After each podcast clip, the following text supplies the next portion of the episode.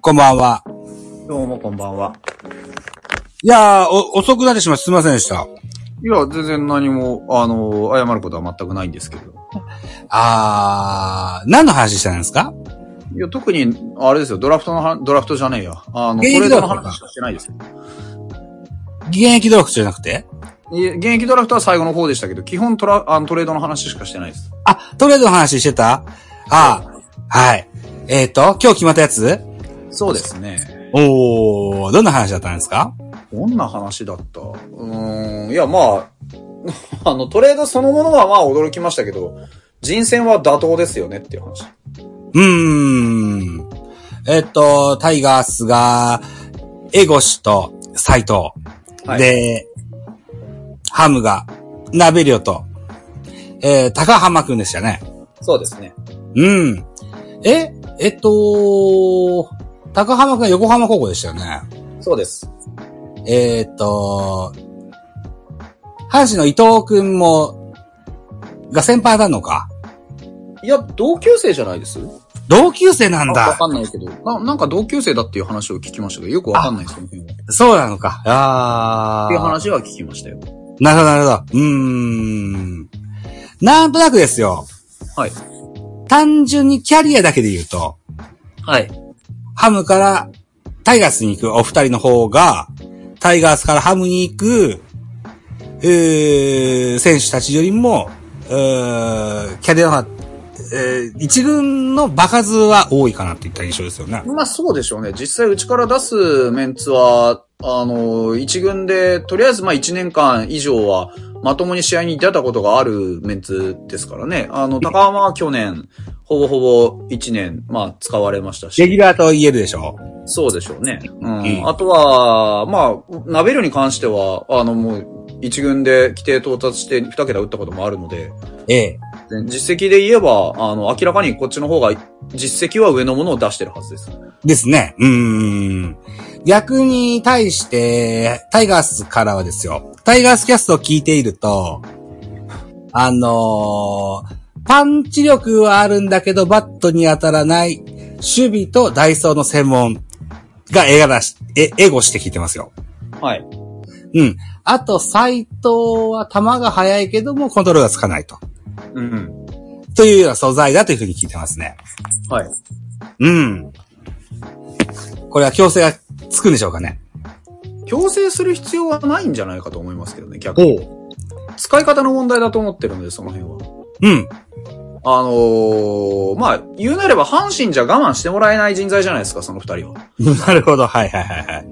まあ、うちは、あのー、まあ、こう言っちゃ悪いですけど、身体能力先行型で、うんあのー、打率の低い選手なんて、そこから順に転がってるんで、あの、こっち来たらスタートラインは一緒です。で、うんピッチャーに関しても、あの、球速がそんなに斎藤ほど速くないし、パワーピッチャーでもないのに、フォアボールたくさん出すピッチャーいっぱいいるので、うんなんだったら、あのーすぐに一軍に定着する可能性だって全然あります。だから、競争のレベルからすると、うちは多分その辺でやってるので、あの、うん阪神から来る二人に関しては、非常に多分チャンスがでかいと思います。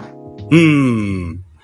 逆に、ハムから行った、ハムから行く、タイガースに行く二人っていうのは、えー、レギュラー格を期待されていいくんでしょ一、レギュラー格というか一軍枠。まあそうでしょうね。っていういかやそ多う分、あっちからすると、そのタイガースさん的には、あれはもう明らかに補強だと思うんですよ。あの、うんあのあるポジション、セカンド、内野の補強。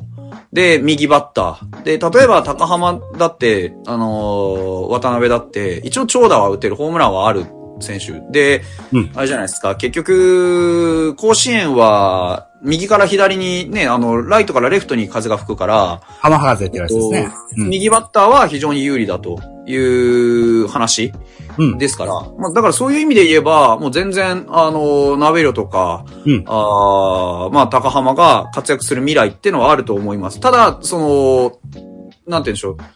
何、何でもかんでもできるわけじゃ当然二人ないので、はい。まず間違いなく、あの、ひいき目で見てはいけないのは、あの、まあ、ひいき目でっていうかその、なんだろう、期待しちゃいけないのは守備ですね。ダメですかうん。このだこの二人は特に守備の面で秀でたものを持ってるから、去年、あの、これまで試合に出てたわけではない。明らかはにいバッティングで秀でたものがあるから、あの、試合に出てた子たちなので、打撃の方をやっぱりきちんと見ていただければと思います。ただ、こ個人的にうん、取説じゃないですけど、一番今、大事なの そうかな。は、うんはい。ナベリョとはい。高浜は、どっちも、今、基本引っ張らない。引っおう 引っ張らない、逆方向張。らない。あのー、センターから逆の意識が非常に強いタイプになっているので、うんきちんと振って引っ張るんだよっていう風に強制してあげれば、あー割とちゃんと使えるようになると思います。それができなきゃ終わりです。風のお話の原理を聞きますとですよ。はい。逆方向だとあんま意味ないね。意味ないですね。ねあのうーん、まあ、てか、この二人は、今年一年、ほぼほぼ二軍にいたので、ああ、んまり怪我もなんもなく。そう、怪我とかっていうかもう単純に不調ですよね。上がってこれるだけの成績を残してない。ああ。で、何ができなくなったかっていうと打球が上がらなくなったんですよね。うん。なので、そこら辺に、まあ、あの阪神のコーチたちがきちんとメスを入れられるのであれば、もう全然使うものになると思います。むしろそういう風に環境を変えるために、うんうちは出してるので、うん。まあ、うまく使ってやってほしいですね。なるほど。彼の将来のためにと。そうです。もう全然、全然あの、二人、健康なんで、怪我とかは全くないので。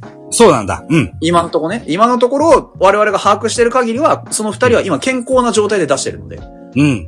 うん、まあちょくちょく怪我したりすることもまあまあありますけど、でも、うんとりあえずは、あの、全く使わないポンコツとかってことは基本ないはずです。はいはい、何はかしらいいところは絶対あるはずなんで。い。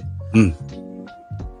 えー、っと、阪神は阪神でそういう球場の特性もあって、右バッターを揃えたいよねっていうのは、しょっちゅうしょっ、あの、出てくるワードではあるんだけど、それでも主力が近本だったり、えー中野だったり、佐藤輝だったり、ひ左バッターがなんとなく多い印象があって。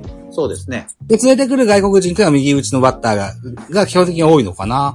うん。その中で、あれですよね。右打ちの、あの、右打ちの外、あの、野手結構取りましたけど、全員バサッと切りましたよね、外人なんてね。うん。その中で、えー、鍋量や、えー高浜が行ってですよ。はい。うん。あー北条の活躍ができると大きいですけども。大きいとは思いますね。うんあの、期待、活躍が期待できる土壌はたくさんあると思うんですよ。うんあとはその二人がチャンスを活かせるかどうかですね。うーん。うん。ですよね。あーずえーハムからタイガースに行く二人は、えー、プロ野球生活にとって大きなチャンスを得た。そのように映りますよね。そうですね。うん。で、今ちょうどもうすぐ日本シリーズが始まるといった段階で、この、うーこれからまだ周期キャンプも続くんでしょうし、早い段階でチームに合流できるっていうのは彼らにとっても大きいでしょう。と思います両方。はい。うん。シーズン途中よりかはね。そうですね。うん。で、タイガースにしてみたセカンドはどうすんだっていうのは、ずいぶん長く付きまとう問題だっていうふうに聞いてて。うん。ね、糸原だったり、山本だったり、えーいろんな選手が出てきましたけれども、その中に割って入って、で、鍋量、鍋量の持ち味を発揮してほしいですわね。さっき、あの、ちらっと自分の枠でも言ってたんですけど、結局、こっちだと、セカンド、鍋、渡辺亮が戦わなきゃいけないセカンドっていうのは、うん。例えば、石井和成だったり、うん。例えば、あのー上川端だったり、例えば、その、中島拓也だったり、アルカンタラだったり、うん。なんか、あの、要は、もう秀でたものをきちんと示している選手ばっかりなんですよね。うん。ですけど、渡辺亮はそこに割って入るには守備力があまりにもなさすぎるんです。その、その人たちと比べれば。ああ。で、打力も、じゃあその4人、まあ少なくともその4人と比べたときに、うん。やっぱり、あの、長打だとか打率だとか、そういった仕事が今ちょっとできてない。で、いろんな打撃の面で苦しんでるって考えたときに、うん逆に阪神に行ったら、まあ守備力はともかくとして、さんその比較される対象が、まあ散々守備でね、どうだこうだって言われてる糸原。で、うん打撃面でもそんなにめちゃくちゃ秀でたものがあるとかないとかっていう話にはあんまりならないじゃないですか。はい。だから、そこと競うことになるっていう点ではハードルがぐぐっと下がるんですよね。はいはい。からその分やっぱり絶対やりやすいはずなので、うんあの、与えてもらった環境からしたら、めちゃくちゃいい環境を多分与えられて、なん適正な、自分の苦手な分野じゃなくて、あの、強い分野で競える打撃っていう。うんうん、そういう土壌を与えられたと思うので、うんそれはすごくプラスだと思いますね。なるほどね。うーん。鍋量の守備の不得意な部分って言った、いうお話が出たけども、どのような部分が苦手なんだろう例えば、うん守備範囲だとか、そうね、肩の強さ弱さもあるでしょう。えーハンドリングやなんやもあるんでしょう。鍋量のネックっていうのはどの辺なんですか基本的に守備、守備の面で秀でたもの持ってないです。えー、凡庸であると。何が苦手とかっていうんじゃなくて、うんもうそもそも守備につかせていいのかっていうぐらいの感じに捉えておいていただければハードルは下がるかなって感じ。あ、結構だね、それは。うん。あの、うん。下手くそとかっていうよりかは、うん。なんか、セカンドっていう感じ。うん、単純にセカンド守れるよっていうだけかな。やったことあるよって。あの、そんな感じだと捉えておいていただければいいと思います。あの、鉄壁のセカンドとかっては絶対にないので、うん。あの、なんて言ったらいいんだろうな、守備範囲も別にそんなに広くはない。ではいハンドリングも別にそんな上手くはない。うん。うんで、じゃあかといってこう、なんて言うんでしょうね、送球がいいかって言われると、別にそんな良くはない。うん。うん、肩強えのかって言われたら、別にそこまで評価すると肩強えの見たことはない。ない。はあ。だから、いいとこ探すのは難しいけど、別にめちゃくちゃ悪いかって言われると、いや、まあ、でも守らせておけなくもないかな、みたいな。なるほどね。うん、ところかな。だから、糸原と競えるのは、うん。逆に言うとラッキーだと思うんですよ。だって、糸原よりちょっとでも良ければ、糸原以上の、の評価されるんだから、うん。取って良かったって思っていただけるわけなんで、そこは頑張りどころだと思いますよ。うん。そう、あの、今、久野さん言ってますけど、いないよりはマシ。そうですね。そうなんだ。あだあから、打ってくれるんだったら、うちでも全然使えるんです。ただ、打っていただけてなかったので、うん。ここ数年は。はいはいなのはいではい。、まあ、あの、いた仕方ないかなという話になるわけですよね。うん、なるほどね。うん。えー、高浜選手いかがでしょう高浜は、まあ、基本ファースト戦かな。いや、まあ、セカンドとかやってたこともあると思うんですけど、セカンドの高浜、セカンドで高浜使うんだったら糸原使った方がマシだと思うんですよね、個人的には。なるほど。う。うんんなので、まあ、守備の面は、あーまあまあって感じ。ああ、そう、あの、サイロさん言ってますけど、ナベルはそんなに足も別には、あの、遅くは、遅くはないけど、速くもないっていう感じなので、だなからるほ本当ど。うに、ん。その打撃の面以外は基本的に凡庸だと思っていただければ。だから、高原は、その、ちょっと紆余曲折あって、はいい、ろいろね、支配下に、から落ちたり戻ったりして、いろいろこう、苦労人であるがゆえの経験値っていうのもありますし、あ、育成に落ちたこともあったんだ。うん、確か。うんうんうん。なので、あとは、あのーそうですね。うあの、おととし、2021年シーズンはいに。は、あのー一応8本塁打を放ったことがある。はい。うー確か8だよな。そう、8ですね。なので、それも107試合出て8本塁打、打率が2割6分なので、そこまで悪くないと思います。多分、まあ、年間通して、もしかしたら2桁乗るかもしれないねっていうぐらいの感じ。ただ、ファースト戦にするとこれは、戻ったらんわね。あのー、だからそこも結局、うん。まあ、うーん、なんて言ったらいいんでしょうね。だから、まあ、結局、あのチーム、ファーストどうするのサードどうするのって内野い、いつもコロコロコロコロ変わって固定されないじゃないですか。はい。だからまあ、ファースト戦ぐらいドカって一人いたところで、さして運用は変わらないのかなという理解でいます、こっちは。そうなんだ。なたるだほど。まあ、今年ちょっと極度にヒットが出なくてですね、えーはい7試合しか出てないんですけど、だからき去年、うーんと、ちょっと長い話をすると、うん。 2021年に107試合出たんです。で、107試合出た時に、ファイターズとしてはおよそ見切りをつけたんだと思います。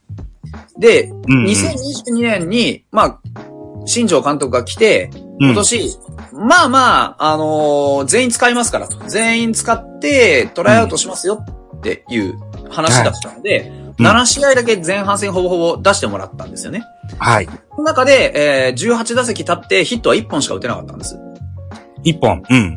なので、まあ三振が12。うん。ですから、まあ、あの、見切りは済んでたので、これ以上は見てもしょうがないねってことで、基本的に今年は2軍にいたとうん。いう話なので、うんだから、まあ、打撃の面で言えば、まあ、その2021年のある程度その100試合出て残した実績を、うんあの、考慮して、ある程度、まあ、バツなぎじゃないですけど、まうあ、ん覚醒するかどうかはわかりませんけど、そういう見方をしていただけるんだったらいいんじゃないかなとは思います。で、守備に関しては、あの、タッそこでサイロさん言ってますけど、タッパはあるので、まずまず、あのーファーストは悪くないとは思います。で、基本的にファースト以外を守らせるっていう頭は、ファイターズにいた時にはなかったうん。うん。かなと思いますね。うーん。浅間と同じで、横浜高校でど同級生でしたよね、確かね。確かそう。ねえ。えー、あの時はファーストとかサードではなかった記憶だけど、でもどこだったんだっけなうーん。まあでも、ファイターズ来てからファースト以外で見るってことはほとんどなかった。なんか一瞬セカンドにいたりとかってこともあったような気がするけど、っていう感じですね。そうか、そうか。あー。まあ、でも、その、え、は、2で21が8発でしたっけ ?6 発でしたっけ発発ですね。 8発か。あー。タイガースさんは右打ちの大きな打てる選手が欲しい欲しいって言ってたからなそうですね。一応、ファイターズの時の高浜の守備の記録としては、あの、通算でセカンドで103試合。あ、セカンドで6試合。ファーストで103試合なので、うん、サーサードも1試合だけ守ったことありますけど、うん。まあ、守備率が5割なので、まああ、やめた方がいいですね。あー、ナーツさんが2軍ではよく見たって書いてあるけど、あー、特訓したけどうまくいかんかったっていう例なのっていかうな。パターンかなと思う。なんかセカンドできないことはないと思います。うんできないことはないと思う。それは、あのーまあ、やらせるかやらせないかの差だと思います。うちではファーストとして見てたっていうだけかな。ウィーラーでもマギーでもセカンド使ったしな。まあそうそうそうなんですよ。だからそこから考えたら、まあ、いけるんじゃないで すかね。なるほどね。うーん。逆にですよ。はい。タイガースからハムに来る二人ですよ。まず、エゴシ。はい。どのような期待をかけますかあのー、打てなくても別に構わないので、打てなくても構わない。はい。全然打てなくても構わないんで、はいあのー、出た、で、おそらく最初に出る時には、打つことよりも、あの、足と守備だと思うんです。うん。なので、気負わなくていいので、うん。その、まず与えられたところできちんと、あの、役割を果たしてほしい。だから、うちで言うと、あの、スワローズからもらった、あの、ヤチがはいいて、で、ヤチ全然バット、刺してバットは期待されてなかったんですけど、ええとにかく守りが硬い硬い。で、とにかくよく守れるから、やっぱり一軍にちゃんとついてこれたんですよね。い。うん。で、そうやってやってるうちに今年2割7分ぐらい打ってるんですよ。おそこそこ。いいな。はい。し試合に出て。なので、あのーまあ、願わくばそうなってくれればいいかな、うーといん。う感じ。そこまでめちゃくちゃ、あのー打撃を開花させようっていう気持ちが、うちは多分そこまでないと思う。た打撃を開花させようと気持ちはない。あ、そうですそかこ。まで、うん、と思います。だから打率でいきなりね、なん3割、2桁打てるでしょやってっていう期待値ではないです。2割5分いったら、本当に打ってくれるのっていう感じです。う2ーん。割2分でもいいぐらいだと思うよ、多分。あ、そうおー。それぐらいの期待値です。あの、うち本当にあの、 まあ、わかる方はどこかで見ていただければいいと思うんですけど、あの、うち本当に打てないので、あの絶望的に打率が、 あの、低いので、だから、打率が低いことで攻められることってほぼないと思っていいと思います。あ、そう。はい。あの、全、全然、あの、皆さんが想像している10倍ぐらい打率悪いので、うち。うん。あの、3割打ってる選手はそれはいますけど、あと他大体2割5分いったら君は主力だねっていう感じです。うーん。なので、2割2分とかでも全然別に、あの、試合には出れますし、そこまでそこに、あの、期待して取ってはいないと思いますよ。その代わり、うん守りとか、走りとか、うそんういったところで、要はその、まあ、いわゆるスランプがないと言われるようなところで、ちゃんと仕事をしてくれているうちに、あ、ファイターズではこういう風にやるんだなってのが分かってくれれば、今年の家賃みたいに突然2割6分8厘とか打ち出して、ういい感じだねって言ってもらえるってこともあるかもしれないって話でなするね。ほどね。うーん。えっ、と、日ハムファンのサイロさんがですよ。エゴシ大使になれと。大使になるポテンシャルを持っているっていうことに関しては疑いの余地はでもないですよね。うん、うん、うん。ないと思います。だから、あの、欲を言えばもちろんうん、なってほしい。欲を言えば、そうあってほしいとは思いますが、 うん。あの、それを、過剰に期待する精神は多分ファイターズファンにはないかなとは思なう。るほどね。うーん。ちなみに、来シーズンからエスコンフィールドになるじゃないですか。はい。エスコンフィールドも札幌ドームと同じように外野広いんですっけエスコンはですね、いや、そこまでじゃない。割とコンパクトにまとまってると思いますあ。少なくとそうも、なんだうんあの、なんだろう、ファあの、今の札幌ドームよりかは、あの、ホームランは出やすい球場になるはずです。あー、どうなんだろうイメージとしては、ズムスターぐらい、ああ、サでもイズそんぐらいかもしれないですね。本当に標準的な大きさに収まる予定ですよ。その代わりファールグラウンドは、あの、めちゃくちゃ狭くなるはず。あ、狭くなる。あー、はははは一応来季の、こ今、今シーズンも踏まえてですよ。はい。来年がどのような、あ来年年に向けてどのような補強ができるかは置いといてですよ。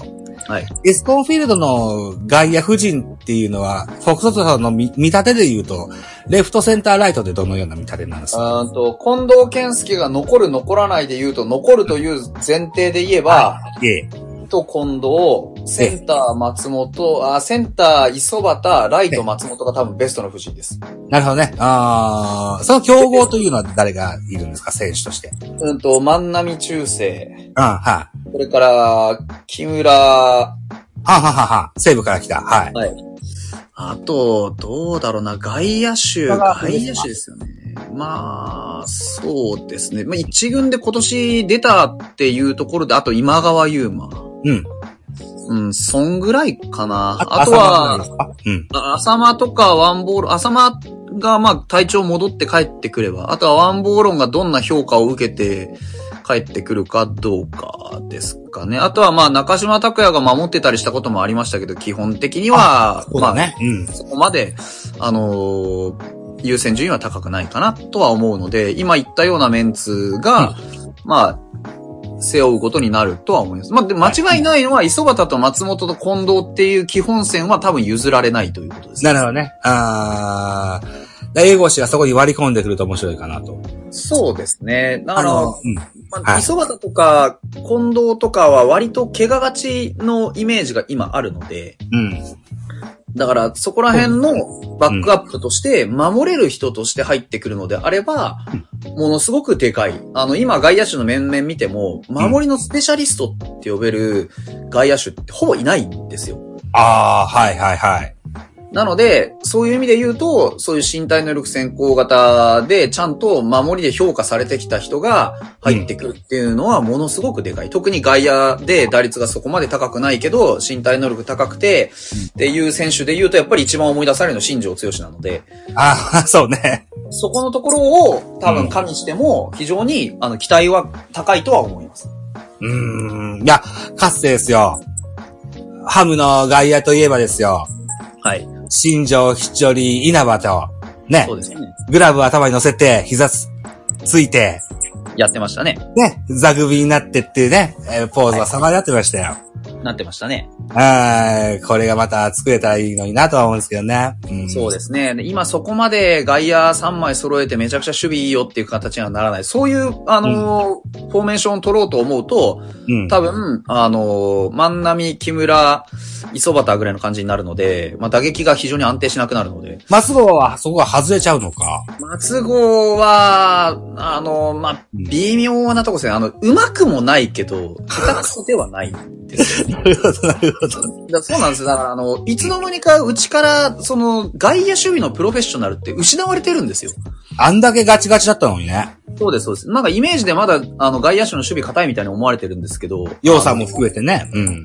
去年までの間、まあ、今年は別として去年までの間に、うん。あの、内野も外野も守備は壊滅したので、ああ、そうですか。なので今年めちゃくちゃ良くなったっていうぐらいな感じなんで、これで。はい。あ、やべえ、残り5分になっちゃった。斎藤さんの話も聞きたいんだよな。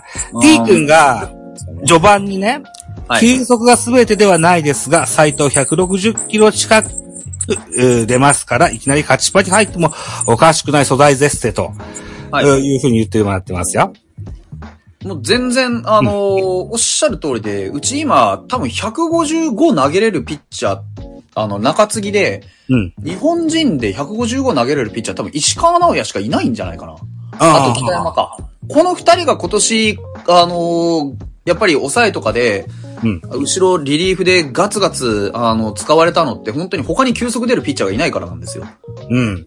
うん。なので、あのー斉藤くんがどんなにコントロール悪くったって、今年あの、うち、あの、なんだっけ、えっと、自由契約枠からあの、古川優里って元楽天のピッチャー取ってきましたけど、彼おもうストレートとフォークしかなくて、そんなにコントロールいいタイプじゃないんですけど、使い切りましたんで、うん。まあ、そこら辺のコントロールは、もう全然、あの、任せていただければと思いますけどね。すごく期待をしてます。うん。 一枠ですかとか、エンチケとか送ってもらってる。えーっと、一枠のつもりなんですけど、ダメでしょうか別に、あの、お好きにど うぞ。好きでどうぞ。うーん。じゃあ、あ主ちょがっと主が決めればいいと思います。はい。じゃあ、行くか。うーん。はい。じゃあ、せせっかくなんで、じゃあ、延長チケットを使わせていただきましょどうぞ。う。はい。えーっと、だから、斎藤選手は、えリリーフの起用予定なんでしょうね、きっとね。そうですね。今、一番欲しいのが本当に速球派のピッチャーで、あの、タフなピッチャーが本当に欲しいんですよ。で、うち、後ろを任せたというか、そのリリーフ今年リリーフで回ったピッチャーが、まあ、メロメロなので、本当によくフォアボールは出すし、本当によく打たれるし、ランナー出せば大体帰ってくるし、みたいな、本当に壊滅的な、あの、リリーフして落とした試合が何本あるかっていうぐらいの感じなんです。だから、うん。あの、後ろを任せるピッチャーはいくらいてもいい。なるほど。どんにいても困らないです。うん。でも、ボスにしたらですよ、あのー全員ピッチャー使うぞって言った中で、はい。えー、それもまた、お試しとか実験というか、そういうのも含含んでの内容なんでしょそういうのも含んでの内容ですが、それほぼ前半戦でやりきったので、あ、そあ の後半戦は、後半戦は、ほとんど野手も投手も、うん。あの、新顔っていあんまり出てこなかった。だからほとんど固定、ほぼ固定みたいなメンツでずっとやってたんですよ。だから明確に前半戦は、ほぼ全員使い切って、うん。で、まあ、例えば事情があって上がってこれないピッチャーとか野手とか、そういうのは後半戦ちょろちょろ上がってきましたけど、うん。もう、あと、だって、オールスター終わった時点で、もうあと指折り何人かぐらいしか使ってないのいないよねぐらいの状態だったんですよ。うん。うん。だから、後半戦は逆に、あの、来年主力で使うからねっていう体の選手をずっと、ほぼ同じ状態で使ってたので。うん。だから、そういう選手に経験を積ませた後半戦うんだったんですよね。うん。なので、まあ、逆に言うと今年後半戦にあまり現れなかった子たちっていうのは多分当落戦場にいるんですよ。なるほど。うん。うん。そうで、えっ、と、今回トレードが行われましたよと。ね。はい。で、えーっと、昨年はノン、ノンテンダーなんてのもありましたよ、と。ありましたね。ね。えー、で、この選手は使えて、この選手は使えないなという見切りも立ちましたよ、と。そうですね。いろんな色替えがあるんですかね、オフシーズンは。オフシーズン一番やっぱり期待されるのは本当に、あのー戦力の、まあ、えー言い方あんま好きじゃないんですけど、血の入れ替えですよね。はいはいはいはい。あのー当然ですけど今年最下位だったので、えナタはどこかで振るわれないといけない。ー、という形なんでしょうね。うんになります。で、来年は勝ちますよと、あのーボスはおっしゃってるわけですから、当然はいフロントからも何かしらの手こ入れが入るはず。で、今年、あのーいい成績残したポンセですとか、おスケット陣も多分、あのーまあ、メネズとポンセはともかくとしあガントも残るのかまあ、当落戦場なのは、ロドリゲスとヌニエス。あ、ヌニ、あ、これはもう二人、あれか、ヌニエスはとりあえずもういないのか。で、アルカンタラは残ってとかっていうところで、あの、外国人が残ったので、ってことワンボーロンは、抜けるんでしょはい。ワンボーロンって抜けるんじゃなかったっけこれがわかんないんですね、まだねま。だ決まってないのか。まだ決まってないです。だから、あとは、日本人で残っているいろんな選手たち、あとはあの、育成選手もバッサリ切ったので、そうなんだ。うん。はい。なので、じゃあ、どういうふうに、あと使っていくんですかっていう話ですね。あのー、外野手なんかは多分だいぶ手薄になってるんで、今年、ちょろっと増やすような気もするし、内野手はだいぶ充実したので、まああとは、ね、キャッチャー陣も